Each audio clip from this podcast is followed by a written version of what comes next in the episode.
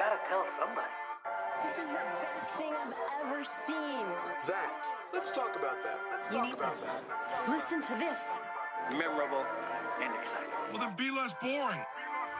I'm gonna tell everyone. Wait here. Mighty remarkable, Big Daddy. Remarkable. Remarkable. Remarkable.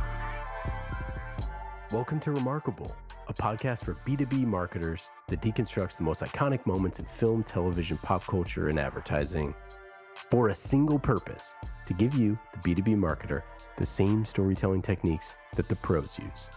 In each episode, you will learn techniques from Hollywood, Pixar, Marvel, and beyond, from Spielberg's hands to yours, bringing remarkable content ideas to you every single week. I'm Ian Faison, CEO of Caspian Studios. This is Remarkable. And this week, we're talking about B2B marketing lessons from the Real Housewives with content marketing manager at Quora, In a town full of phonies, I'm not afraid to be me. It's time for me to come out of my husband's shadow and shine.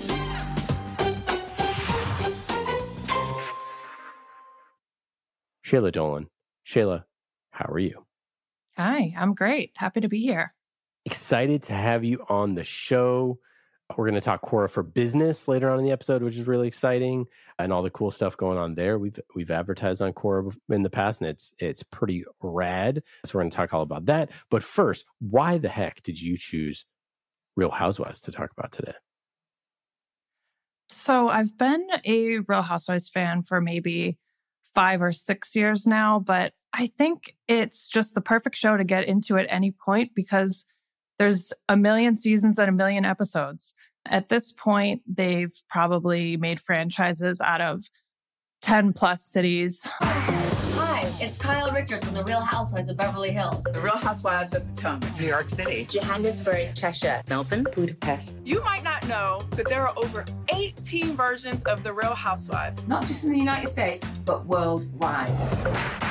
Some have been there since the beginning, some have come and gone, some have been rebooted, but they all have, you're really transported into their world for that hour of the week. And if you're like me and you watch multiple franchises, I picked the, just the broader Housewives cinematic universe. Um, they each really have a distinct vibe.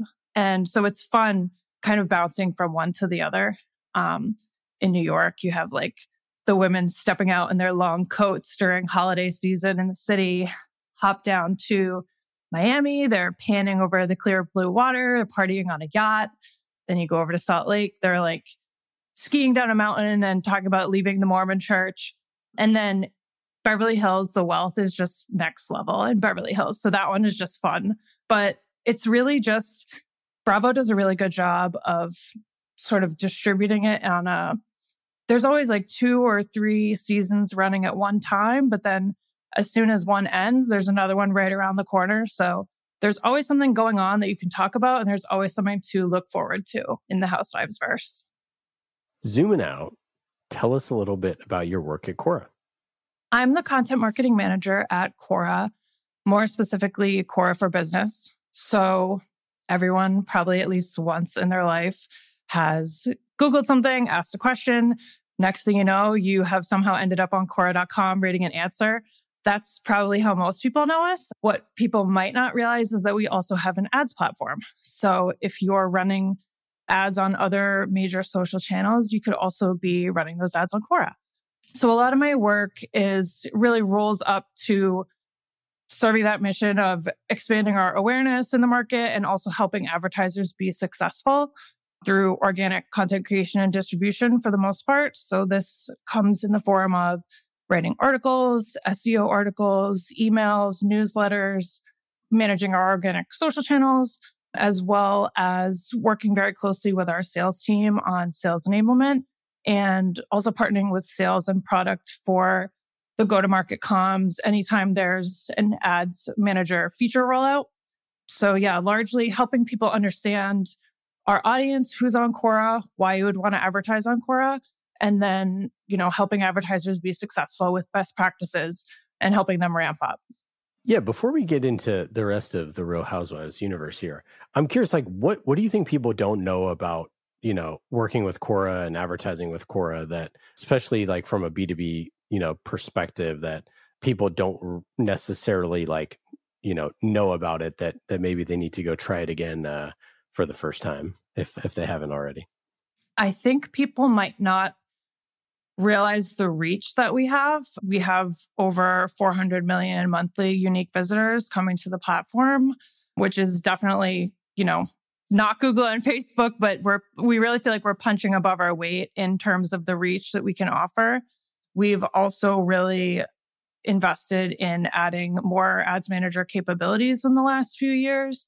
But I would say what what differentiates us is that high intent audience. People are on the platform not necessarily to scroll through a feed looking, you know, what their friends are up to, but they're actively researching information and looking for solutions so we can really kind of align your brand's message through we have a range of depending on how granular you want to go with your targeting, very highly contextually relevant, you know, what people are, what questions they're asking, what answers they're reading, as well as just broad targeting our massive global audience. So yeah, that was that was always the thing for me when we would use Quora for ads or using the ads platform. I was so excited to chat with you today and about Real Housewives, which we'll get into in a second. But just like the idea that, you know, people are coming there for answers and that there's so many things that are like hyper contextually relevant and like what a better mm-hmm. place to be advertising than when someone is is asking a question or looking for the answers to a question that was already asked yeah and we like to kind of talk about you can really target people at all levels of the funnel depending on what types of questions they're asking like one example would just be a language learning app. You can, you know, get in front of people who are even just considering should I learn a language? Maybe they're traveling somewhere, and then all the way down to the final kind of decision making of which app should I subscribe to and everywhere in between. Yeah. And we'll get way more into how you think about getting Quora's message out via content and beyond later on in the episode. Meredith, Tell us a little bit about the Real Housewives. Sure. So, to add to what Shelagh had mentioned before, um, Real Housewives, it's a reality TV show, and it's about the lives of these sort of the day to day lives of these affluent women. To a certain group of people in New York, status is everything. I never feel guilty about being privileged. New York City is my playground. I run with a fabulous circle of people. And it usually centers around a specific city. So, like we we mentioned, Real Housewives of Beverly Hills, Real Housewives of DC. There are eleven U.S. based versions, and there are like over 20 international versions now, but the original one was Real Housewives of Orange County, and that originally aired in 2006. So it was re- originally called Behind the Gates, which Bravo decided was too dry, too serious, and Bravo decided to play off two shows that are that were popular at the time, which is Desperate Housewives and The OC, and so they decided to call it The Real Housewives of Orange County. In Orange County, I call the shots, and it's always tequila. I live my life in HD, sharp, bright, and more focused than ever. If you want to waste my time, at least hand me a taco. And so they thought it was like much more descriptive and it also plays off of names or associations that viewers would know and love already. So that's sort of a little bit about the name. But the whole idea and like this for me is like the appeal is like you get this inside view, like Shelagh, you were mentioning, of what it would be like to live in a community where the houses are worth, you know, millions of dollars. You don't necessarily have to work. Money isn't really a concern. You get to see how these people spend their time. And the show centers specifically around friend groups of women who are like, there's usually like five to seven women in it, and they're usually in their like 30s to 60s, which I thought was interesting because an executive with NBC Universal said like, often like women in that age group are overlooked. And so they really wanted to like appeal to that age group. And it was a new, would be a new audience for them. So they were drawing in people that they weren't already attracting to their content. So as I mentioned, there are lots of different versions around the world now. And there are tons of spin-offs too, one of which we've actually covered on Remarkable, which was Vanderpump Rules.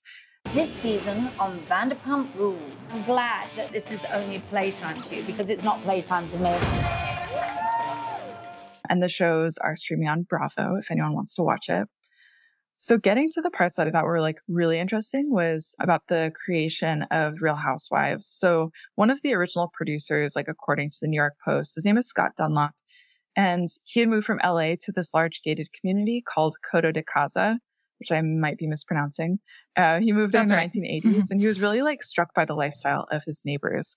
He said the men would leave for work and the women were left to run wild on the ranch, as they called it, playing golf and hanging out and shopping. And then he went on to say they were all such unusual humans, entertaining, but also kind of annoying, which I thought was really interesting. But he pictured the show being a mix of like a soap opera and the there's a there was a PBS reality show called An American Family, so he thought this show's going to be like a hybrid of the two. And one of his neighbors, Jeana Keough, um, she ended up being one of the original cast members, and she's been on through like I think the through the third through fifth season, and so anyway, Scott ended up working with Bravo, and together they decided that the show was going to focus on women and appeal to women. So he was like, women have the narrative, they have the power in the show, and they're the ones telling their own stories. And as for like most recent kind of like data around the show, season 13 of The Real Housewives of Beverly Hills debuted in October 2023, so just a few months ago, to its highest viewership since 2020 or the pandemic when it was also going wild. I may act for a living, but I never fall for a bad performance. Who needs a knight in shining armor when you have your own horse? And they had 2.5 million people tune into the debut. So obviously, super popular show has been nominated for awards, won a Critics' Choice Award. So it's internationally recognized, has is a huge franchise. But the things that really stuck out to me were like the, I think the things that they do really well is like they give you this insider's view to this super niche group that otherwise you wouldn't really know like how they live their lives. And that's like what draws curious people. I think there is a little bit of voyeurism, I think, to that, but a lot of it is like escapism too. The other thing they do is they target a specific and underserved audience. So these women who like, like the NBC Universal exec said, like are often otherwise kind of like overlooked. And I feel like women sometimes see themselves as kind of becoming invisible around that age. Like I've heard that a lot. And so it's really like celebrating them and, fo- and focusing on them. Another thing that I thought would be a lesson was don't expect success immediately. This isn't something that I've mentioned before, but the first takes of the show, they considered inauthentic, poorly lit. They were just like not well done, but they kept going and they ended up producing their first season it was well received, but they said it wasn't a runaway hit. And it wasn't until like season three that they started to really see things dial in. They had this new housewife named Tamra Barney who joined the show. And she, I guess, ended up just like, I mean, speaking her mind. She was kind of a B word, you know, and she like just told people what she thought of them. I said, and, I don't think that he's good for you. How do you know what's good for me? That's my opinion! And it ended up creating this conflict. And so conflict really matters, right? It creates that tension. And so that's when they said the show turned from like a day in the life show to this kind of like bitchy cat fight that we kind of like know and love today. And the other thing that they mentioned that I thought was really interesting is like, if you want authentic content, just keep the cameras rolling, like keep going.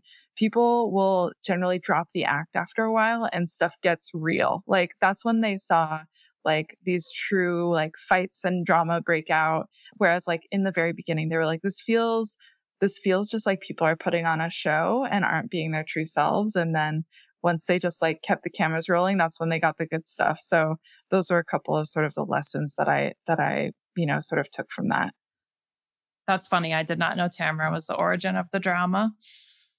Yeah, that's what I mean. That's just what I was sort of sort of looking into was that she was the one who kind of like stirred up the stirred the pot and got people like I mean, she made people mad at her and that was really like what what helped with viewership a lot too. But yeah, what do you what do you think? Like what drew you into the show and what do you think they do really well? So I think it's a show that defies people's expectations. I think maybe some non-viewers out there might think this is a show about women who yell at each other and throw drinks on each other. And though that has happened, how dare you? can go up to her. She poured water over Danielle's head. To me, that's an embarrassment. You didn't say that to her? I know, but I don't think the water was like that big of a deal. You're kidding me, right? I mean, water? Is this water? Yeah, this is water. All right. Oh my god! Oh my god! Do you like that? You did not just do that Do you like that? No, I don't like it! Oh my god! It's only water. It's only water. It's really about so much more than that. Like you said, first, gotta give a shout out. Most of these women are in their 40s, 50s, 60s. Um, honestly, they're older than we would expect to see women portrayed on screen. So I think it's pretty awesome and just really cool that that's who we're tuning in for and we're following and rooting for. Second, I would say few, if any, at this point are housewives in the traditional sense. Most of them are now, you know, entrepreneurs, business owners. We've got some doctors, there's a couple actors. After people have been on the show, they might launch a candle company. There's a few singing careers in there. So it really is about balancing family, work, and navigating these adult female friendships. Your husband's in the pool. What? Who threw my husband in the pool? Me and my husband. Oh, Low class. my God. Threw my husband in the pool? You want to hang out with that guy? I'm telling you, they're, they're f***ed up. I feel like the show is most successful when these women are just being themselves. Every season, they show the group scenes, the parties, the dinners, but it also follows every cast member individually. And each person has their own arc that we're following in addition to when they're all, the group is all brought together. And I think that is when the show is most successful, is when they're really putting it out there. And some of these women, like Tamra, who have been on the show for years, we've really seen it all. You see these people get married, have kids, raise their families, get divorced, lose parents, like things they they're really open and honest about their lives and I would say that like when they're being most vulnerable, that's when it's at its best. Like just off the top of my head, some of the things that have come up on the show is, you know, difficult issues like infertility, raising an LGBTQ child, having a partner with an illness, things that millions of people face. And I think it can be really powerful to see that portrayed on screen, particularly from women who quote unquote have it all. So there'll be there'll be times when I'm like wiping away tears at a scene of someone with their daughter. I'm like, why am I crying at the Real Housewives of Miami? But then the producers always do a really good job. Like 15 minutes later, they always bring it back to that point of levity and laughter. And, you know, later in the episode, they're fighting in pirate costumes, screaming at each other at the table. And so it really always comes back to the group and how they navigate those things together as friends. And it's it's just really balanced really well. I think that's when it's most successful. So I do not watch the show or any of them, but I have seen some of it. And I do want to first off second your point about the show being about women in their 40s and 50s and 60s. And that is really rare and really cool. And and if you were to look back in sort of like the TV universe, you have, you know, like Golden Girls or something like that, which was like a smash hit, you know, scripted series. It is rare. And I, I think that that's something that I, I literally never thought of until you brought that up. And it's such a good point. The other thing that I found really fascinating about the creation of this is, you know, the the creators when they're looking at it, I I find the comps really fascinating that they were looking at Desperate Housewives, which was like a smash hit, you know, scripted series. The OC, which obviously is is the OC and and needs no reintroduction here. And then the idea that they were trying to picture it being a mix of a soap opera and a PBS and the PBS reality show All American Family, which I've never seen. So I don't know what that's like.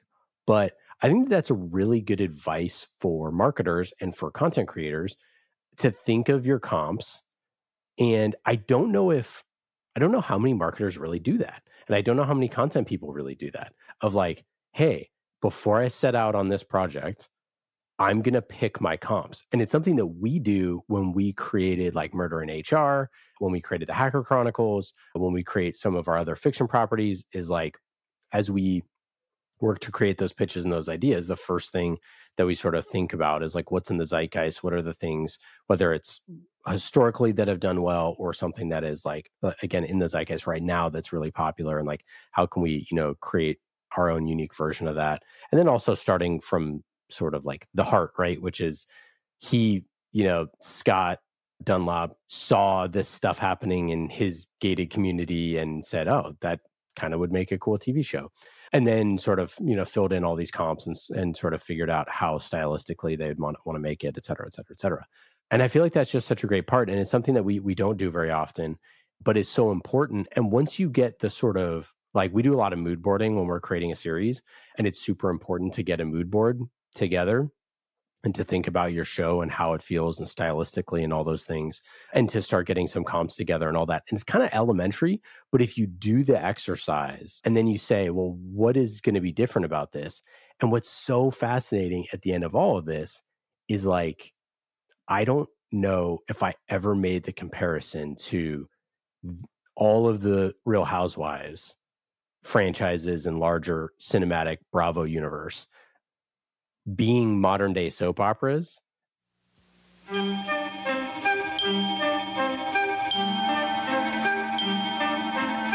Like sands through the hourglass, so are the days of our lives. If no one can behave themselves, then you all go home.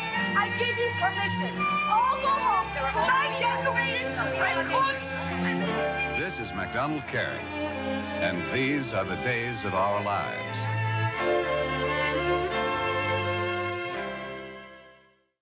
Until I we were talking about it, I'm like, holy crap, that is a total reimagination and reinvention fueled by social media, fueled by, you know, being, you know, all this sort of stuff. Oh my goodness, like it just like now it's so obvious. And I don't know the, you know, statistics on soap operas or who is engaging those or who's watching those right now. So maybe that didn't take their audience, but for a generation of people that that probably did not grow up watching soap operas, now you have this thing that took its place.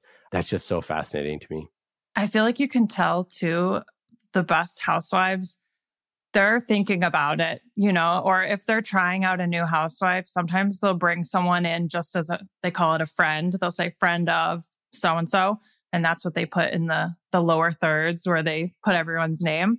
And like, if you're a friend and you're making it to the dinner scene, you're kind of expected, like, you got to start some drama. You got to, you know, create the plot, like move the plot forward. And I feel like these women are thinking about that. And it's just funny, like things that will happen during the show. So be cool. Don't be all like uncool. Why? Okay. Or even even like someone live tweeting or posting or something while the show is airing, it gets brought up during the reunion and creates, you know, more plot. And then now there's a conflict that's carrying into the next season. So it's just funny because I feel like they're thinking about that while they're on screen and and that's kind of what makes it successful. You know, you never know how much is producers, how much is the people, you know, the the women who are doing it. You you never know like what is planned versus not planned versus, you know, whatever. What I find interesting is that nobody cares. Like you don't right? Like that's it's something good TV. That, yeah. Yeah, right? Like like Yeah. that's something that that it's like like to make a comparison to a very male dominated thing sort of like wwe wrestling right? Where it's like Yes. it's like to the outsider where you always you're like well that's not real. And then the person who is a fan is like a i don't care. B that's not why i'm watching it. Like so you don't even understand what what you're even watching there. And like you know someone falling off a ladder at 20 feet in the air like that is real physics is real so you know you know in certain parts of the scripting so I, I think it's interesting that like a critique of the show that you might be able to make if you're not a fan of it is like well you know that is scripted or that is whatever and that's something that like does not matter at all to the fans of the show Yeah. Do, To me, Housewives is real. Do they get scripts? I I don't know. Uh, do producers maybe tell them, "Hey, you should confront so and so at this dinner?" Maybe, but it makes excellent TV. I think it's a great lesson in content distribution. If you think of one individual franchise, just say Beverly Hills, because it's airing right now, as kind of like a cornerstone piece of content, you have the show itself, people are tuning in once a week. Then you have, I don't know if it's three or four, but three or four nights a week, Andy Cohen is doing Watch What Happens Live. I oh, want to play a little game because collectively my guests have spent decades upon decades filming The Real Housewives. But now that we've had drink upon drink, it's time for them to spill the cider. I want to play every time a bell rings, a housewife gets her wig. Oh. Where he's hosting other people from the broader Bravo verse, but very often it's heavily housewives where now they're discussing the episode that just happened or the latest drama or what's going on. Then on top of that, each cast member is their own brand ambassador every day that their show airs. It's probably in their contract somewhere. They do a social media post about it, reminding people to watch. They're also often live posting during the show or maybe reacting to things that they haven't seen yet from other people's confessionals. Then on top of that, you, you know, combine that with the multitude of podcasts, blogs, meme accounts dedicated to recapping these episodes and like talking about the funniest moments. Hello. Hi, everyone. It's Danielle Schneider. I'm Casey Wilson. Welcome to Bitch Sesh bonus content. Danielle. We wanted to get into some nitty gritty housewives stuff, the Yes. stuff that we haven't really been able to do on the actual podcast. It's really just like a content machine and it just keeps on giving. So I think it's just a really good lesson in all the different ways that you can slice and keep using the same content. Yeah. And it sounds like people are making their own like memes and stuff too with the characters and like specific scenes from the show. Is that true? Totally. Or like there'll be something that in the moment it's not funny or it's kind of cringy or people are in an argument about something. But then, like, for example, there were a few blowouts in Salt Lake. This, I don't know if you've heard, it had one of the most explosive finales probably in Housewives history with the reveal that came at the end. And I know who you really are. Who you really are. There was a few times when you know people are yelling stuff and it got remixed into like a club remix like the lines that the person was yelling. Um and the, the the housewife like reposted it on her instagram story of like the club version of it.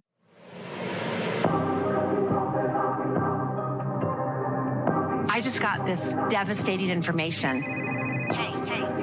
What did you find out? Are you kidding me right now? What's about to go down could change our friendships forever. Forever. Monica is not who she says she is.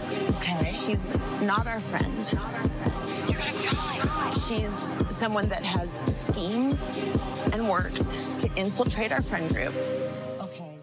So it's just funny. Like they'll, even if it's unintentional, of course, like if you've ever, like, you've probably seen a reaction gif of like NeNe Leakes from Atlanta. Like everyone, everyone has seen one. Maybe you just don't know it yet. But even things that are unintentional, they kind of reclaim it and it becomes part of their brand and their persona. I feel like if you're one of the real housewives, you have to be so open to just like you're going to be made into all of these memes and like eh, have a sense of humor about it and be like, okay, I'm going to I'm going to claim this for myself too. I would say, like, for the most part, everyone takes it in stride. Even like some of the confrontations that happen on the show, they're always like, I swear, the, the most recurring line of any of them is, how do we move forward? They're always talking about moving forward. They'll say the craziest things to each other and then they move forward. So they, they kind of know we signed up to be on the show. People are going to talk about it. People are going to have an opinion on what to say.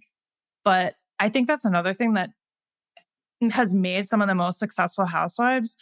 There have been, you know, times when maybe I don't, I wouldn't want to be friends with someone, or I'm like, you probably shouldn't have said that to that person, but they apologize, they move forward, like they own it that that's who they are and All right, I would like to say something. Hello, everyone. Um, I just wanted to apologize to the group uh, about my, you know, actions yesterday. That's normally not how I act. I might feel one way about someone in season one, and by like season three or four, uh, my opinion has totally changed because they're like a three dimensional person who is being themselves. That's that's super cool. Yeah, I Yeah. love the the like change of heart where it's like you kind of get won over by somebody and it might be that they are kind of cutthroat but that they're real, you know. hmm And fans will kind of say that, like, I don't know, on social media or on blogs or podcasts or whatnot. Someone might say, oh, so and so's not having a good season. And maybe they're going through something and they're like lashing out at people or they're not being open. And you can kind of tell maybe there's something going on. But, you know, the next season they're having a redemption arc, like someone that was maybe doing something I didn't agree with last season. Now I'm like fully there to support. So it, it really, your opinion can change. Yeah. That's super cool. I think, I mean, I feel like the distribution is the biggest. A lot can be said of, like Meredith was saying before, it took, I actually did not know that it took until three seasons to kind of take off. So trusting that you're onto something good and, you know, not, we can all rely on data, but sometimes you got to rely on vibes. And just believing that what you're working on is is going to be worthwhile while testing at the same time. They're always bringing in and out new women trying different things. So a combination of both really has what what's led to the expansion and the success i think. Yeah, I mean, I think we just see, I mean, Hollywood is riddled with so many projects that were killed, you know, after one or two seasons or whatever it is, that go on to be, you know, hugely successful, you know, some of the most famous shows of all time. I mean, you know, you look at like Arrested Development got canceled, or like I think Family Guy's gotten canceled like I don't even how three or four times. You know, it's like you look at so many shows that got canceled. And I think that like we as content creators, we get super upset. Like we've had shows that got canceled at Caspian where the person is like devastated and they're like, I can't believe our CFO would axe this. Like this is working. We see results. We're seeing this. And so that stuff is like hard to deal with, obviously. But I think that like if you know in your heart that this thing needs to exist or should exist or the way that you're approaching it is unique and interesting, like you do have to go off of of gut because like we are people and we are humans and if you think it's good it doesn't matter what the topic is like i can watch an episode of of real housewives and it's not it's not my favorite show and i can tell like oh this is extremely well made and well done and you can see why people would love it right? In the same way that i could watch wrestlemania and be like i totally understand why people love this but i think that so many people like lack the convic- conviction. The other thing that i would say there is that so many projects like we get really embarrassed about the amount of options that are out there and i hear this like every day of well why would you create another one of this? Or why would you create another podcast? Or why would you create this? And i i've said it before on other shows that like i think it's just like a very big losers mindset to to think about that of like thinking about ways that you could lose or why this would fit in is is not a productive like way of creating anything. Like no artist or creator you know it ever needs to make the thing that they needs to make. Like you know what i mean? Like da vinci didn't need to make a, a single thing or whoever it is. And so i think that it's just like you have to be in creators mode and you have to be thinking of new things and new ways and new ideas. And part of that as you saw when they like originally created this show is extremely close comps that are like, hey, do we need another show about, you know, about the orange about Orange County? Right. Like they could have said that. Or they could have said, like, do we need another show, you know, about housewives? You know, literally with housewives in the title, but they didn't do that. And then you could ask yourself, like, do we need another housewives show altogether of like do we need to move into these other cities or how many of these need to do or do we need 13 seasons of of real housewives and so i think that there's just so much to take away from the longevity and the commitment that Bravo has made to these series, to all these women. I've been an actress in this business for a long time. I've done glam for my job. Half the time you guys see me when I meet you, I'm coming from set. I am Denise Richards Kyle. I don't think these bitches know. I've been on like every magazine cover you can possibly imagine that they would want to be on. To to you know, seeing the demand for this and meeting it in, in different and new ways and innovating on that stuff. Like you said, bringing in new people, having people leave, creating spinoffs, create all of that.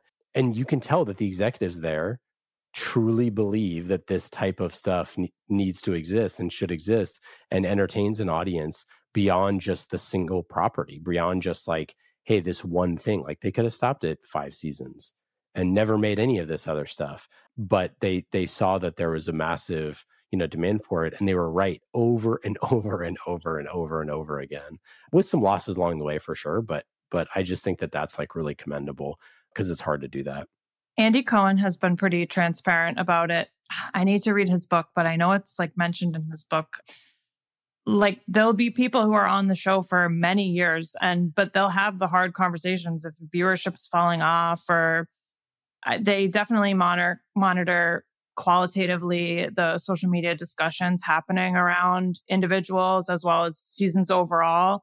And they will call someone and fire them if it's not working out and bring someone new. There's been a few people that they they call it putting on pause. They they put them on pause, which was kind of like a nice way of please don't come back and maybe there'll be something in the future. And some don't come back, but they did so people want to see the housewives that have been put on pause. They created basically basically like housewives all stars called Ultimate Girls Trip. Cheers, baby. It's the St. parts. The OG bitches are back. No, I'm wondering if there's going to be some cute guys there. Oh, there's always somebody to. We need a new pirate. Where they take women from different franchises and put them together on vacation for a week. And they did a whole one. I think it was it was called like Ex-Wives Club, where they brought back all these housewives that have been fired because people love them and wanted to see them back on their screens. They did that for they've done two other iterations with active housewives, but I just think it's funny. They still all have a strong audience. They have their own podcast. Like people want to see them. Yeah, and I think that it's it's hard to do to make decisions like that, especially hard decisions when it comes to talent because you don't know and there's not enough great data out there to like really know, right? If someone watches your video or reads your blog post, they're not responding to, you know, on a scale of one to 10, how much did you like this piece of content? Like maybe you have some type of feature on there that hopefully can track stuff like in a general sense, but we, we don't get that type of feedback they don't know how much you love it. They don't know if it's your favorite show in the world. You know, they could see number of people were watching, you know, in that first episode or in the first hour or, you know, like those type of metrics, which is a proxy for that. But it doesn't, you know, it doesn't talk about, you know, are you making podcasts about it? Are you telling your friends? Are you doing those things? And so again, it goes back to like you have to make those those tough judgment calls. And I think that because it's not scripted and you can't just write in new stuff you have to be a little bit more agile. And I think that's a great takeaway for B2B marketers because, like, for most of the content that we're doing, the vast majority is nonfiction. The vast majority of it is involving, you know, executives or thought leaders or things like that from our organizations. And sometimes you have to make the tough call of like, yeah, this person isn't good in the content and we need to bring somebody else in who might be more junior or more senior or, or whatever it is. Or maybe we have to platform this person because they are important strategically to our company. They're really bad at at this and we need to figure out a way to make them a show or make content for them that fits their strong suit whether it's like you know helping ghostwrite for them or whether it's you know creating more short form stuff or putting them with a certain type of co-host or all those things. And like we do more of that like in our content world we're more like that real housewives producers most of the time than we are like producers of of a different type of a show. I've never thought of myself like that but now i will All right, let's talk Quora for business and the types of stuff that you're doing. What what types of content are you creating? How do you think about content strategically to get in front of businesses that that should be using Quora for business? My strategy like you said, we got to be agile. It's we've iterated a bit since I started. I would say so I've been there almost a year and a half at this point. When I first started, a lot of it, first of all, was my first role in ad tech. So getting up to speed on like our platform, the messages that resonate, the most important features, building relationships with our customer success managers and our sales team who are the closest to the customers, making sure that, you know, everything I'm putting out there makes sense and is it will resonate. We were also going through a little bit of a rebrand at a time at that time. So some of the early projects was really like ensuring branding consistency and a uniform experience for advertisers. 2023 we could say it. It was a tough year. It was a tough year for everyone, but definitely for advertisers, I would say. So we were a little bit limited and just in terms of you know, a lot of it was focusing on let's retain advertisers that we have without necessarily having a ton of frivolous budget ourselves to try crazy stuff. So I tried to use that as an opportunity to really focus on some of the foundational pieces that I thought were maybe missing and I don't know if you follow Emily Kramer from MKT1. She talks about random acts of marketing, which oh, I think yeah. is funny. And I was like, Emily's the OG. I'm doing. I absolutely love Emily. She's awesome. I've never met her personally, but I I follow her newsletter and podcasts, etc.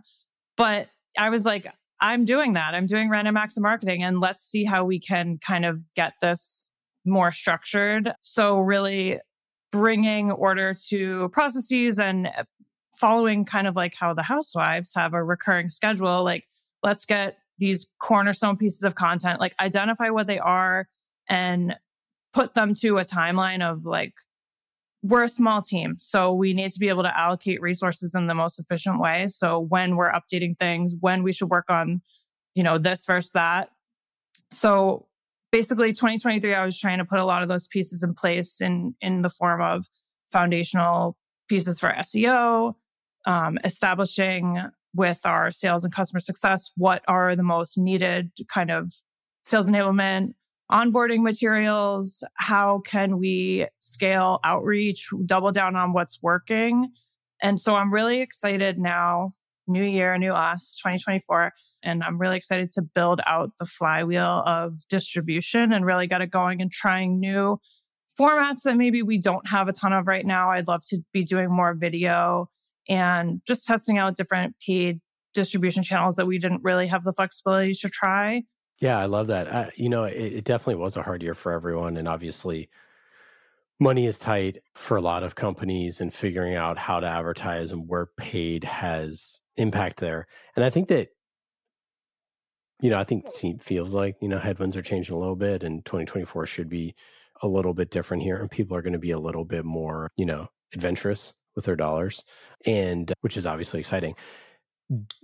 How do you think about like small company versus big company? Because I know like anyone, any size company could could work with Quora for Business, could could advertise there. But how do you think about creating for small versus big?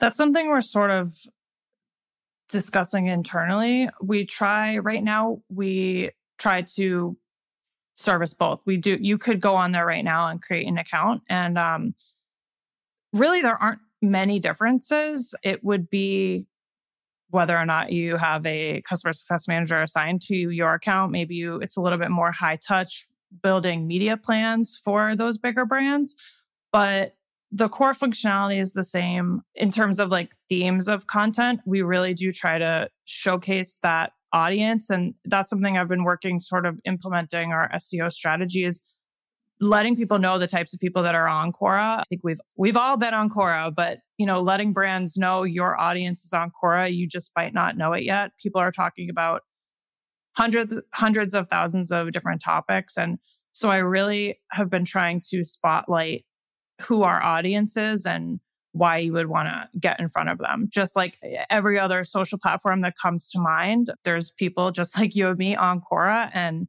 it's it's a great audience for for any industry. Yeah, it's funny like I I know that I to me that's like obvious. What's you know, it's funny. It's like it's so obvious to me that that like our prospects are going to be on Quora. Like you said, it's you know 400 million people. Like this, there's like monthly. Like there's there's a massive number of people that are on there. So I think that that makes so much sense. And you know, it's something that when we when we chatted, I literally hit up our marketing person. I'm like, hey, have we thought about using Quora in a while? Like I know this is something we did a long time ago. There's just so much broadly going on in marketing at any different time. And like breaking through the noise of that to be like, hey, why should we try this thing versus whatever? Like how how could you not want to just take 10% of your whatever meta and face and google spend and just spend it on quora this year and see how it goes right? It's like if you haven't done it in a couple years like how could you not want to do why that not? Right? I think it's something that from a content perspective if you're a content person which majority of our listeners and, and we think about that this is a place where people are asking and answering questions which is inherently what content is. Like you should be using it for your own content to see what people questions people are asking and mm-hmm. creating content off of that. And you should be putting your ads in places where people are asking those type of questions. So yeah, I don't know. I mean, it's I think it's just something that sometimes you just need a shot in the arm. Totally agree. Even if, you know, someone's not necessarily ready to allocate budget to it, there really is a ton of organic marketing you could do on Quora just by going on, creating a profile, you could create a business profile, you can create a profile as the CEO of a company, you can leverage influencers, even just asking and answering your own questions on there, whether or not you're running paid ads, or even just using it as an idea bank for what types of questions are people asking about our service and kind of how can I get in there. It's like there's there's active conversations already happening. So why wouldn't you go in and you know position yourself as a thought leader. I love it. How do you think about like the roi of the content that you're working on and how it kind of broadly fits into your your overall marketing goals?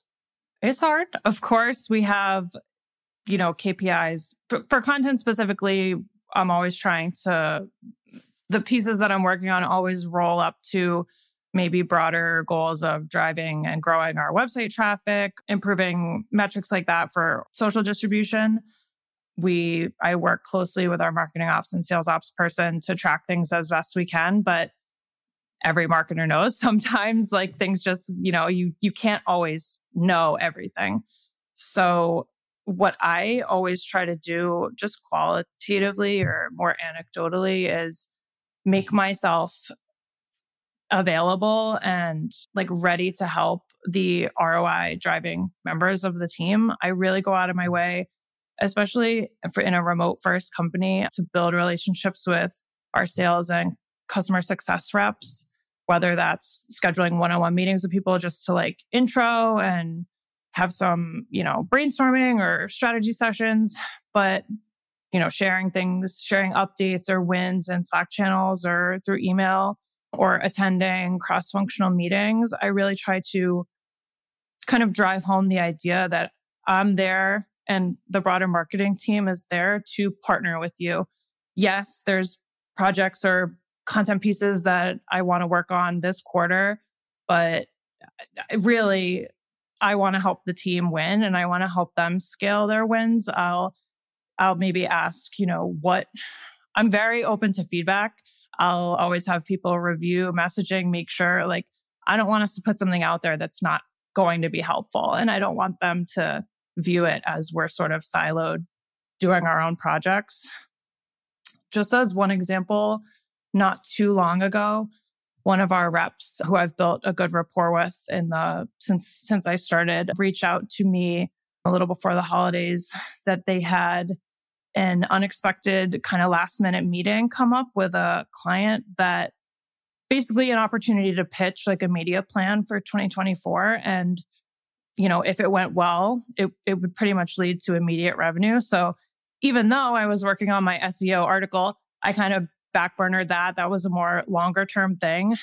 And we're lucky we're a small team that that we could do that easily without necessarily going through all the approvals or like red tape of a larger organization. He, they could just reach out to me directly, but we pulled in our designer. We spent about a week totally customizing the deck. They flew out there. It went really well and pretty much led to an immediate large budget increase with um, for more in 2024. So we take that back to the team. We share it, you know, with the rest of the sales team. I come to, you know, in the next week's meeting and just keep reminding people like we're here to help you. Just continually reminding members of the revenue team that I'm there to partner with them. I love that. That's awesome advice. Any final thoughts on content or or campaigns or stuff that you're working on or or things that you're excited about for 2024? I'm really excited that I do feel like we sort of put in the groundwork to be in a great place to try new things. You know, am I necessarily doing things the way the housewives would, telling people off and like doing crazy things. No, I'm not really not necessarily following in in that way, but I'm really excited to just try new ideas that we haven't been able to yet and if anyone's interested in starting the housewives, I would recommend Beverly Hills from season one. Seasons one and two deserve Emmys. And that kind of gives you like a good baseline to to step into the universe. But just in terms of like advice, again, not pertaining to housewives, but what has helped me be successful in different roles is, like I said, building relationships with cross functional team members and really aligning myself with subject matter experts in the company. Before, like I said, this was my first role in ad tech. So, really getting up to speed on the market and what matters most and building good relationships with you know our customer success reps who talk to talk to our clients every day.